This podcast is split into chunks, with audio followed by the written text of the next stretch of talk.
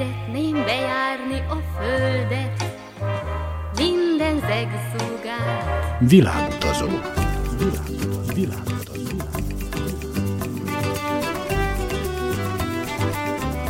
Barangoljon varázslatos tájokon az Újvidéki Rádióval. Kedves hallgatóink, Önök a Világutazó 167. műsorát hallgatják, a mikrofonnál Trifkovics Rita, a zenei szerkesztő Szikora Csaba. A mai műsorban folytatjuk a szabadkai Káics Katalin Kolumbia, Ekvádor és a Galapagos szigetekről szóló élménybeszámolóját. Maradjanak velünk, hiszen hamarosan Bogotába, Kolumbia fővárosába kalauzoljuk Önöket.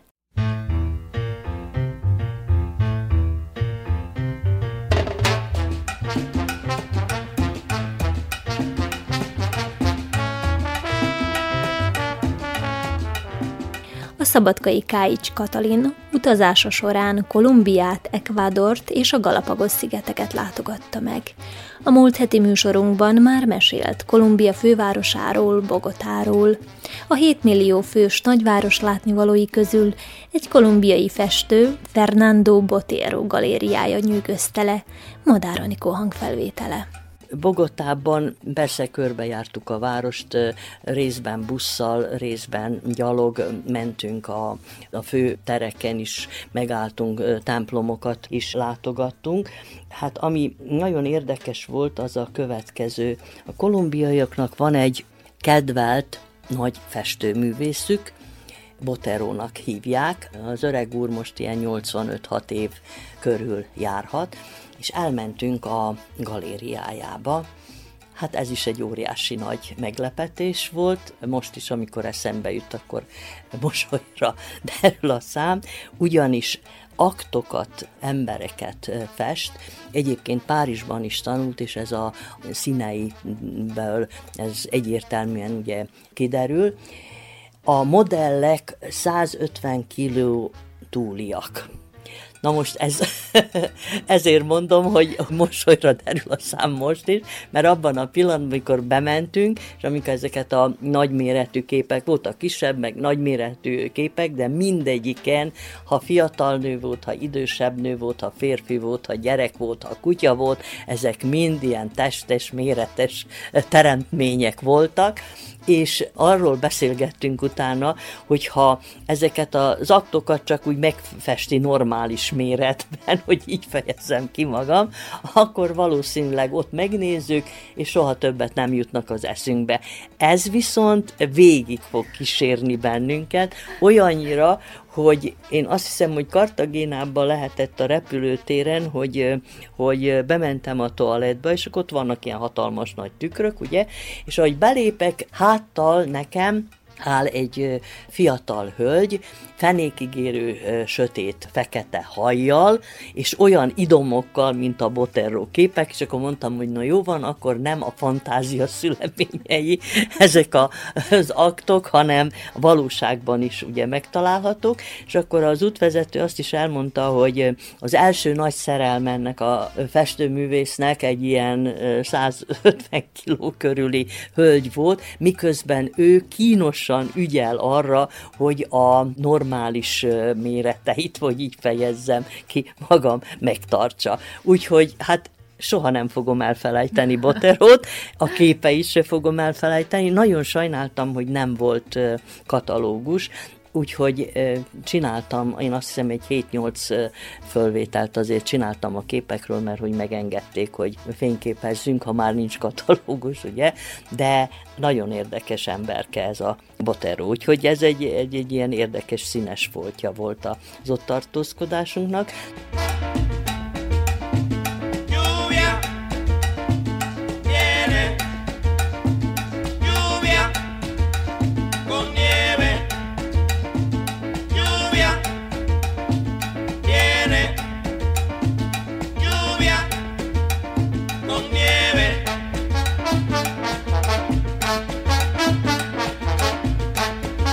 Mint ahogy említettem, volt ugye reggeli és vacsoránk az be volt fizetve, de ahogy mászkáltunk a városban, valamikor olyan két óra körül gondoltuk, hogy egy kicsit pihenünk egyet.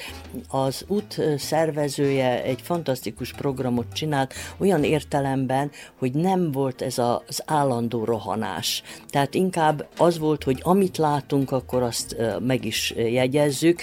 Ha valamiket megnéztünk, akkor utána leülhettünk egy kicsit, hogy a látottakat úgy elhelyezzük magunkba, és rögzüljenek a, a dolgok. Úgyhogy elmentünk, hogy ebédelünk, olyan értelemben, hogy megeszünk egy tállevest például, és akkor estélig ki lehet bírni. Megnéztük, hogy mi minden van, hát én végig az úton, amikor csak lehetett, én nagyon szeretem a halat, úgyhogy úgy döntöttem, hogy én hallevest kérek. Na most, amikor kihozták, akkor majdnem lefordultam a székről, mert egy óriási tál halleves volt, tele hallal természetesen, meg mindenféle zöldségekkel, mellette pedig egy óriási sült hal. Úgyhogy úgy nagyon csodálkoztunk, hogy hát hallevest kértem, hogy a sült hal mit keresett ott, és akkor eszembe jutott a Argentinába, amikor a, elmentünk, és a marha sztéket ugye oda rakták az asztalomra, és akkor körülbelül egy negyedik tudtam csak megenni, mert olyan óriási adag volt. Hát itt is úgy látszik, hogy ilyen óriási adagokat készítettek, úgyhogy mindenki így járt különben, mert bármit megrendeltünk, akkor annak körülbelül legjobb esetben a felit sikerült megenni, mert olyan óriási adagok voltak, úgyhogy ebből tanultunk, és az elkövetkezőkben nem mentünk be ebédrelni, hanem inkább valamit úgy menet közben bekapott az ember egy süteményt vagy valamit, és akkor így folytatta az útját. Így jönnek létre ezek a modellek. Igen, igen, valószínű. Hát aztán láttam azért az út során, különösen Kartagénába, ilyen jól megtermett hölgyeket. Na most ez azért is érdekes, mert ugye kolumbiai szépségek azok, ha jól tudom, kettő is világszépe is lett, erre azért emlékszem ilyen jó, mert az egyik városban, azt hiszem éppen Kartagénában volt az, hogy a, az árkádok alatt voltak a, a kövek, és egy-egy kő az a, az utóbbi 20-30 év kolumbiai szépségeit ábrázolta. Hát ott nagyon vigyázva közlekedtünk. A férfi utastársaink nagy örömére, akik nagy előszeretettel tanulmányoztak a, a szép lányokat. Mondom, most ez azért érdekes, mert egyfelől ez van, másfelől pedig ezek a jól megtermett hölgyek. Az egyik város terén ott bronzba öntve volt egy ilyen botero mesztelen maja inspirálta hölgy, úgyhogy hát nagyon érdekes, nagyon érdekes ez a vonzódás a, a művész úrnak ilyen típusú hölgyek iránt.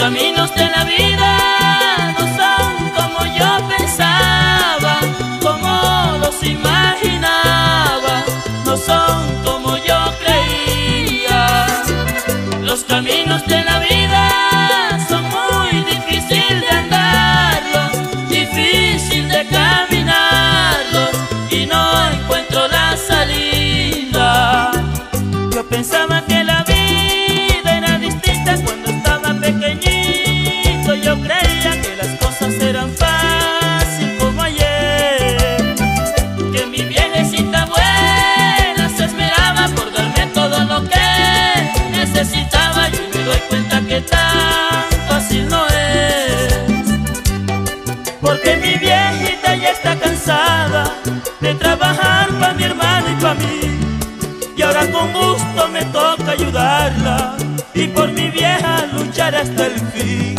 Por ella luchan hasta que me muera y por ella no me quiero morir. Tampoco que se me muera mi vieja, pero que va si el destino es así. Los caminos de la vida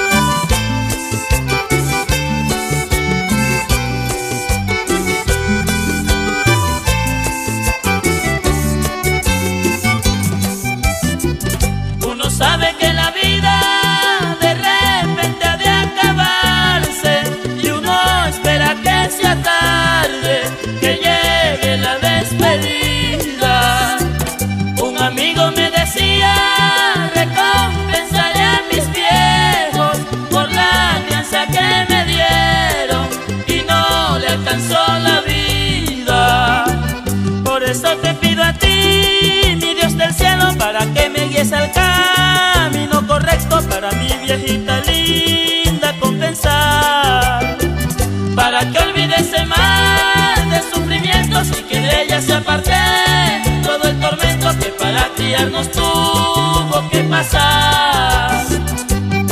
Viejita linda, tienes que entenderme, no te preocupes, todo va a cambiar. Yo sufro mucho, madrecita, al verte, necesitada y no te puedo dar. A veces lloro al sentirme impotente, son tantas cosas que te quiero dar. Y voy a luchar incansablemente, porque tú no mereces sufrir más. Los caminos de la vida no son como yo pensaba, como los imaginaba, no son como yo creía. Los caminos de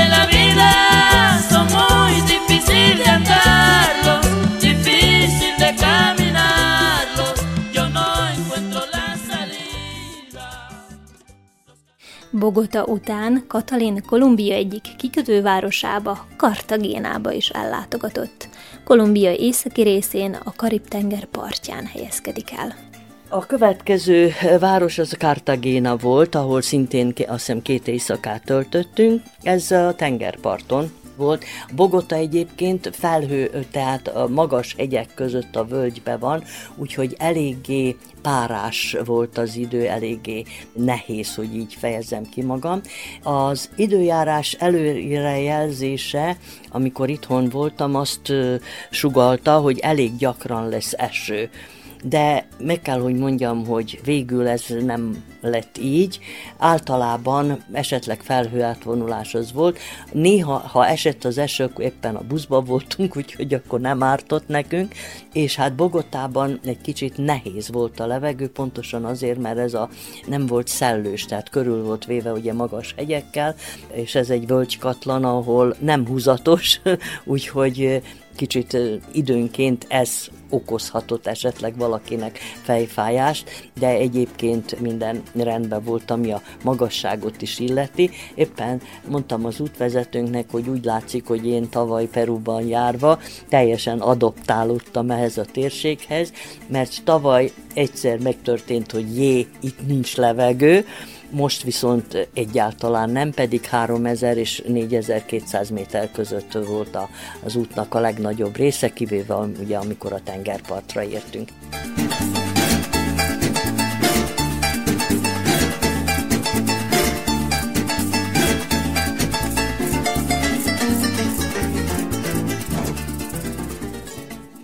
Kartagéna fallal övezett óvárosa és erődje az UNESCO kulturális világörökség része.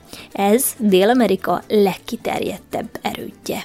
Cartagena az egy nagyon szép város, egy hatalmas erőd van az óceán partján.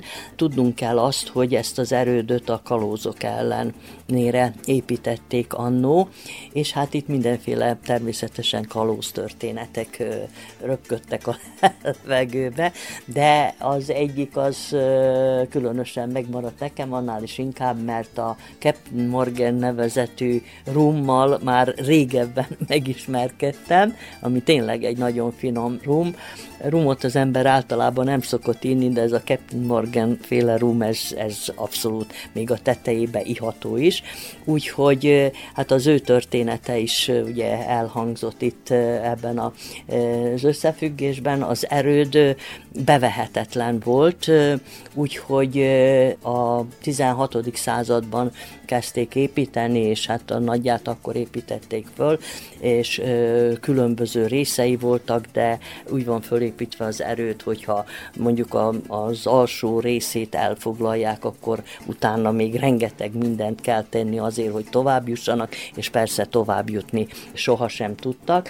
Nagyon érdekes volt, mert valamikor délben értünk oda forró napsütésben, úgyhogy hát egy picit meg is ijedtem, hogy ugyanis hát én nem nagyon viselek kalapot, meg sapkát, és féltem attól, hogy esetleg valami napszúrás vagy ilyesmi, de tekintve, hogy az erődre, ahogy mentünk és amerre jártunk, állandó szél fújt, úgyhogy akkor ezt a napszúrást megúsztam, és sajnos ugye ezen az úton a, a Panama kalapgyárat is meglátogattuk, és Isten bizony eldöntöttem, hogy kerül, amibe kerül, ha megtetszik egy Panama kalap, én azt megveszem magamnak. Hát próbálgattam én ezeket a panama kalapokat, de egyik se akart nekem. Nem éreztem jól magam, egyszerűen nem éreztem jól magam. A tengerparton ilyen anyagból készült valami sapkafélét szoktam föltenni a fejemre, télen pedig egy ilyen kötött sapkát, de az elegáns kalapok tekintetében megbuktam, úgyhogy miután én azt hiszem egy három-négy ilyen panama kalapot megpróbáltam, és hát láttam, hogy ez nekem nem működik, akkor fölösleges lett volna ugye pénzt kiadni érte. Viszont az tény, hogy elvittek bennünket a Panama kalap gyárba, az Ortega által alapított gyárba, és itt végig kísérhettük azt, hogy hogyan készülnek ezek a kalapok. Itt tudtuk meg, hogy hát bizony a közönséges az ilyen 70-80-100 euróba kerül, de vannak olyan Panama kalapok is, amelyek 1000 euróba kerülnek, és az egyik jellegzetessége ennek a kalapnak az, hogy fölfordított, telerakod vízzel, és nem ázik el tehát innen lehet tudni azt, hogy valódi Panama kalapról van szó. Persze néhány híres, nevezetes egyéniség is, képe is ugye ki volt állítva, Pavarotti hordott Panama kalapot, Morgan Freeman a színész, az amerikai színész is, és a kedvenc, egyik kedvenc angol színésznőm a Judith Dench is lefényképezkedett egy ilyen Panama kalappal. Persze van ez a klasszikus formája, és hát vannak a különböző nők számára elsősorban készített ugye csoda, úgymond csoda kalapok, amelyeket itt készítenek. Rengeteg kalap volt, lehetett tényleg válogatni színben, stb. minden. Csak egy bajom volt fele, hogy én nem tűröm meg a fejemen a kalapokat.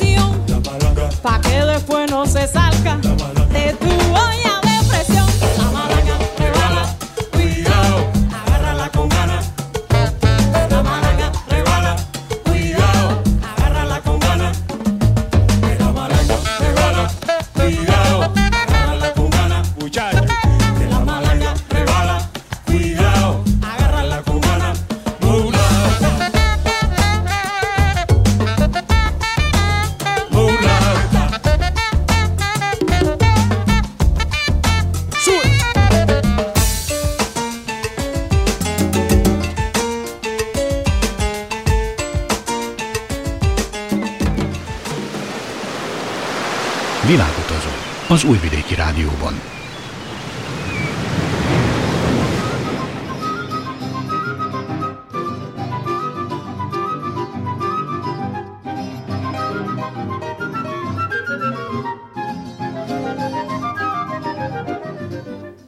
Kartagéna egy nyüzsgőváros, épp annyira, mint amikor a Karib térség kulcsfontosságú kikötőjeként létezett a 16. és a 18. század folyamán. Számtalan ország tűzte ki célpontjául, így az idők alatt Dél-Amerika legjobban megerősített városává alakult. Ezeket az erődítményeket a mai napig láthatjuk. A színes óváros számtalan kastélyt, templomot, múzeumot és egyéb látnivalót rejt. Katalin az egyik parkban is érdekességre bukkant. Madár Anikó kolléganőmnek mesélt róla. Kartagénában, miután nem kaptam teljes körű fölvilágosítást arra vonatkozóan, hogy esetleg fürdőzésre lesz lehetőség, akkor nem vittem fürdőruhát, na most hát itt Kartagénában sajnos lehetett volna menni, úszni a csendes óceánba, de hát fürdőruha nélkül is hogy úgy voltam, hogy ezért most nem fogok fürdőruhát venni, de akkor kitaláltam, hogy szép nyugodtan én a régi városrészét Kartagénának megnézem. És így is volt, gyönyörűek ezek az egzugos utcák tele virágokkal, a kirakatok nagyon szépek, a kézművesek által előállított mindenféle dísztárgyak csodálatos színekben pompáznak, és ezeknek a kirakatai is tényleg csodálatosak voltak, és volt egy park, amit úgy gondoltam, hogy most már a sok séta után jó lesz elmenni abba a parkba, és egy kicsit leülni és megpihenni. Kiderült, hogy ez a Cervantesról nevezték el a parkot, méghozzá a park bereárata előtt volt egy bronzszobor Cervantesról. Na és bementem ebbe a parkba, ott persze szökőkút, úgyhogy egy kicsit a levegő is fölfrissült a, a szökőkútnak köszönve, és hát ott elmélkedtem, bámészkodtam, amiket eddig láttam, úgy helyre raktam magamba, meg minden. Egy problémám volt, hogy én általában, amikor így utazom, akkor megpróbálok beszerezni ottani könyveket, tehát a Bogotáról mondjuk sajnos nem találtam könyvet. Kartagénába szintén a könyvkereskedet nincs, nem, nem találtam könyvet, viszont itt a parkban volt három könyvárus, régi könyveket árultak és úgy gondoltam, hogy hát megpróbálom, sose lehet tudni, és kinéztem magamnak az egyik könyvárust, és mondtam neki, hogy hát Kartagénáról szeretnék könyvet angol nyelven. Aha, aha, mondta ő.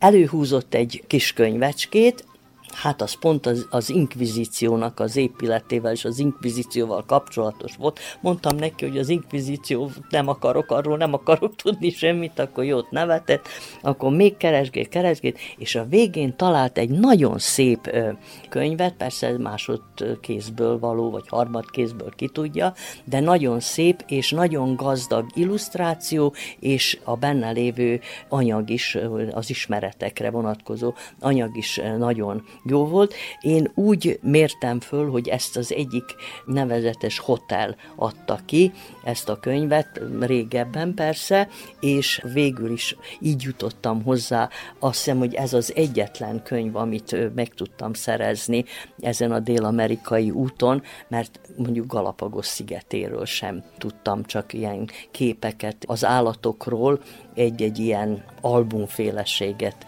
venni, de ilyen konkrét katalógusszerű könyvehöz nem tudtam hozzájutni, hogy a Boteronál se volt. Úgy látszik, hogy ott még nem hozták ezt divatba. Ez azért furcsa, mert például, amikor Németországba jártunk a legkisebb helységekben is, ahogy bementünk, ott volt az újságárus, és ki volt téve francia, német, angol, orosz, néha még azt hiszem, hogy magyar nyelven is, arról annak a városkának a története képekben, és így tovább, és így tovább, de ez itt nem volt. De Kartagénáról végül is akkor sikerült egy könyvet szereznem, ugye akkor azt átlapoztam, és elindultam visszafele. Nagyon aranyos három hölgy, hát nem voltak 150 kilósak, de 100 kiló körül igen, kártyáztak és nagyon kedvesek, nagyon aranyosak, úgy megálltam őket, néztem, és így rám néztek, mondtam, hogy szabad lefényképezni, mondták, hogy persze, még be is állították magukat a pózba, és akkor lefényképeztem őket. Végtelenül kedves emberek, és hát azok a színek, hát nem mondjam meg azokat a színeket, amiket filmekből szoktunk ismerni, vagy a Riói karnevál, amikor közvetítik, és akkor nézzük az úri közönséget, ugye, hogy milyen fantasztikus, élénk, vidám színekbe. Utoljára ilyen vidám színeket Kubán láttam tényleg ott akkor, amikor voltam jó tíz évvel ezelőtt, és most újra ez a Karib tengeri térség az, amelyik meghatározza ezeknek a, a színeknek, és innentől kezdve, akik viselik is ezeket a ruhákat, olyan, olyan szépeknek tűnnek, vidámnak, mosolyt csalnak az ember arcára, és akkor ilyenkor azon is el szoktam gondolkodni, hogy mikor hazajövök, akkor itt ilyen búvalbélelt arcokkal találkozom az utcán, mindenki csak saját magával van elfoglalva, és minthogyha elfeledkeztünk volna arról, hogy e, embertársainkra mosolyogjunk is esetleg, vagy egy-két kedves szót is mondjunk de hát ez most ez van. De az összehasonlítás nálam sajnos mindig napi renden van, amikor ö, olyasmit látok, ami jó és követendő példa, és tényleg csak azon múlik, hogy az ember megcsinálja-e vagy nem, akkor azért nagyon el szokott szorulni a, a, a szívem, mert mostanában sajnos ez a mi térségünkre nem jellemző.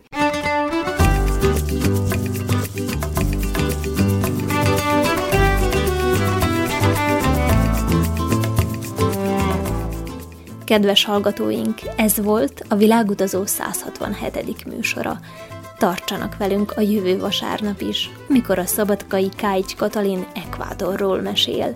Műsorainkat a www.rtv.rs.hu honlapon, a hangtárban is meghallgathatják. Szikora Csaba a zenei szerkesztő nevében Trifkovics Rita kíván önöknek sok szép utat és kellemes rádiózást! thank you